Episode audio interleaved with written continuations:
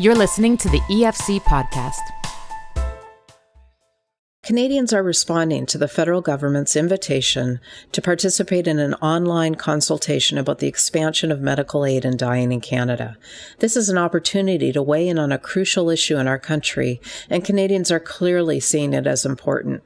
Julia Baisley, the E F C's Director of Public Policy, sheds light on the context of this consultation and walks us through what Christians concerned about MAID need to know about the survey and the most life-affirming ways to answer some of the questions. I'm Karen Stiller, and we hope you find this podcast helpful.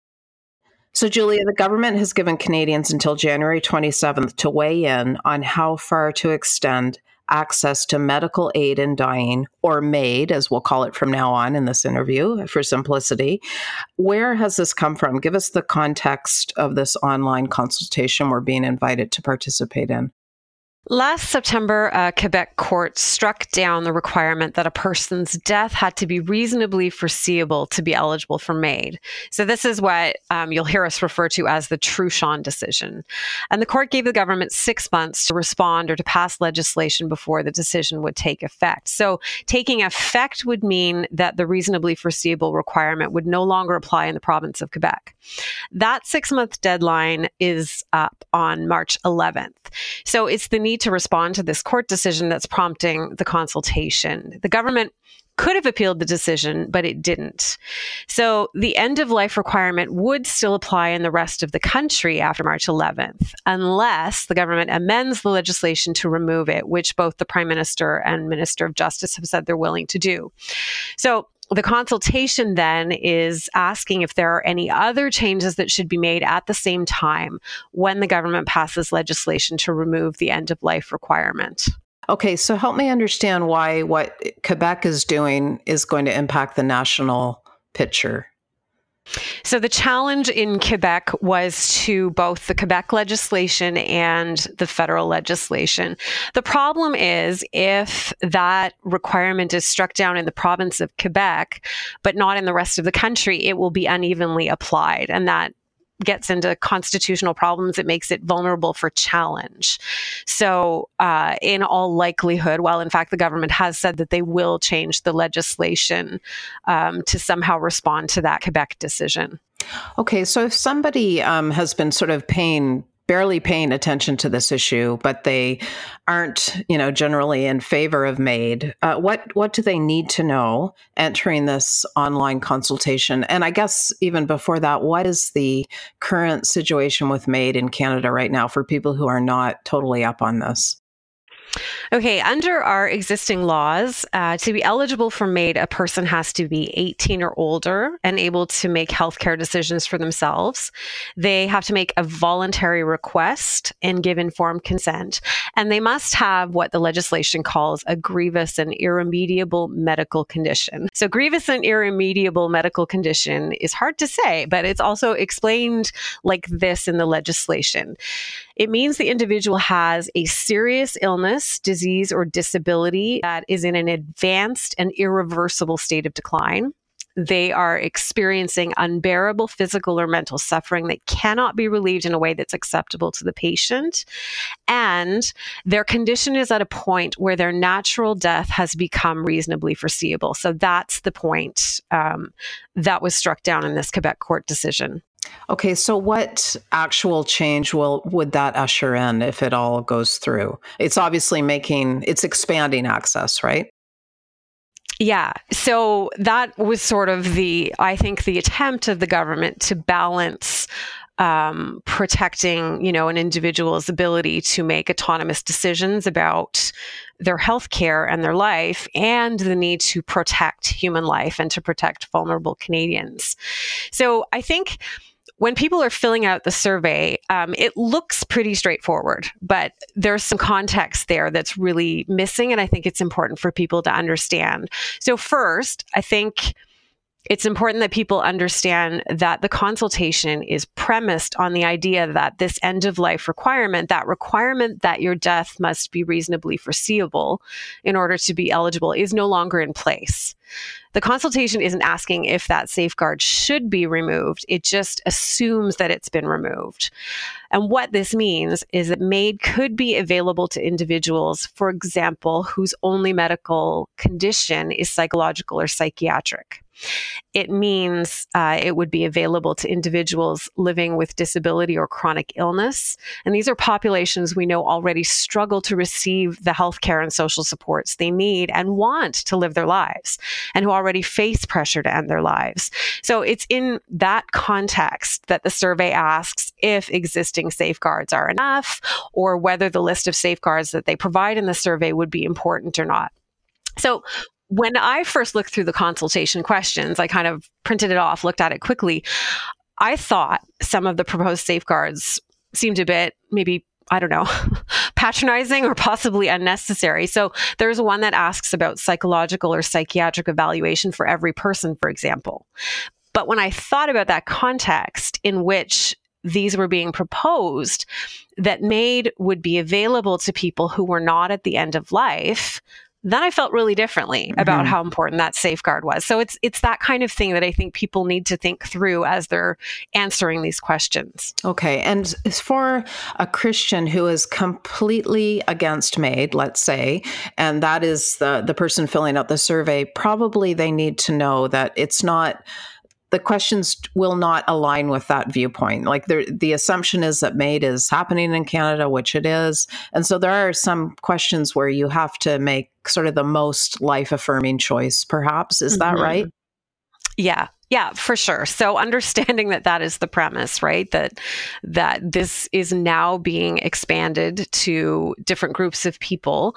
Um you know, you really, your options are limited. So the first question is kind of yes or no, right? Are the current safeguards going to prevent abuse? Um, so I would answer no. Mm-hmm. Um, and then to sort of go through the list of safeguards, um, we want to sort of, like you say, give the most life-affirming responses. So we want as many safeguards as possible. So I would say very important to all of those okay. safeguards. And then I, you know, there's a comment section at the end um, that gives you a little bit of space and opportunity to say what you think. So you could say there, listen, I don't think that eligibility should be expanded beyond what it is already. I think it's important that that end-of-life requirement remain for these reasons. I'm not sure what the word count is, how much space you have, but that is a place where you can express um, your concerns. You know, I am opposed to MAID generally, but I, I think it's really important that we not go beyond what we have now in terms of access and eligibility. Uh, I've heard um, that the website is, you know, experiencing glitches because so many Canadians are responding. And when I first heard that, I thought, oh, good. And then I realized, oh, wait a minute. It could be people who are, you know, for blowing open the doors on MAID as fully as it could be. So I guess we don't really know who's responding, but the E F C is asking Canadian Christians to fill out the survey, correct? And make their views known. Yeah, I, I think it's really important. There's been a lot of uh, media articles about this in the last few days. And in interviews, the minister has said that there is a broad public obse- acceptance of MAID. And this may be true, but I think a lot of that acceptance is based on the understanding that most people have, and that is that the person being assisted in is dying or expected to die from their condition. But again, that's not what this consultation is talking about. Um, This survey is based on the assumption that a person's death doesn't have to be reasonably foreseeable. And, you know, as you said, there's a, a great response to this. And the thing is, if the only people or the majority of the people who fill out the survey support expanding eligibility for MAID and don't support existing or additional safeguards, then the government will likely hear that as consensus. Okay. And they will introduce legislation to make those changes. I think It's also important to keep in mind the other questions the government's considering. So these are three that were included in the legislation for further study. They were sent off to the Council of Canadian Academies to do um, some studies. And these questions were whether MAID should be available to persons whose only medical condition was mental illness, whether MAID should be available by advance request, and whether MAID should be available to mature minors. So these three things keep coming up in these media reports and interviews. Use. So the survey does ask about advance requests for MAID. Um, right now, under the current legislation, it's a critical safeguard that you have to be able to consent at the time MAID is provided. We've heard stories out of the Netherlands about a woman with Alzheimer's who didn't remember making an advance request and had to be held down to be euthanized. So that's a really disturbing account um, and a really disturbing example of the kinds of situations that allowing MAID by advance requests could give rise to. But the survey doesn't explicitly ask about whether MAID should be available to individuals whose intolerable suffering is psychological, even though the effect of removing that end-of-life requirement would likely be that they would be eligible. Um, So I think it's really important that people who are concerned about the removal of the reasonably foreseeable requirement, or who are concerned about the possibility of opening MAID by advance requests, complete the survey, especially those parts, those boxes where you're actually able to say a little bit more about what you think. Yeah, I mean, the fact that the survey is even a thing uh, indicates to some extent that the government listens and wants people's opinions. So how else can people be involved in this issue? They they fill out the online survey. Are there other things we should be doing?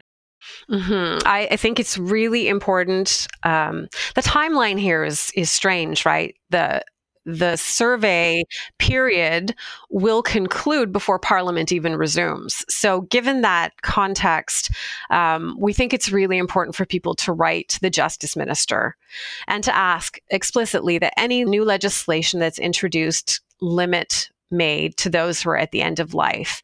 The government doesn't have to remove that reasonably foreseeable requirement, or they could introduce different wording to the same effect that would still limit ed- eligibility to the end of life. And so I think it's important that we ask for that if that's something we think is important. I think it's also a good opportunity to raise the question of conscience protection.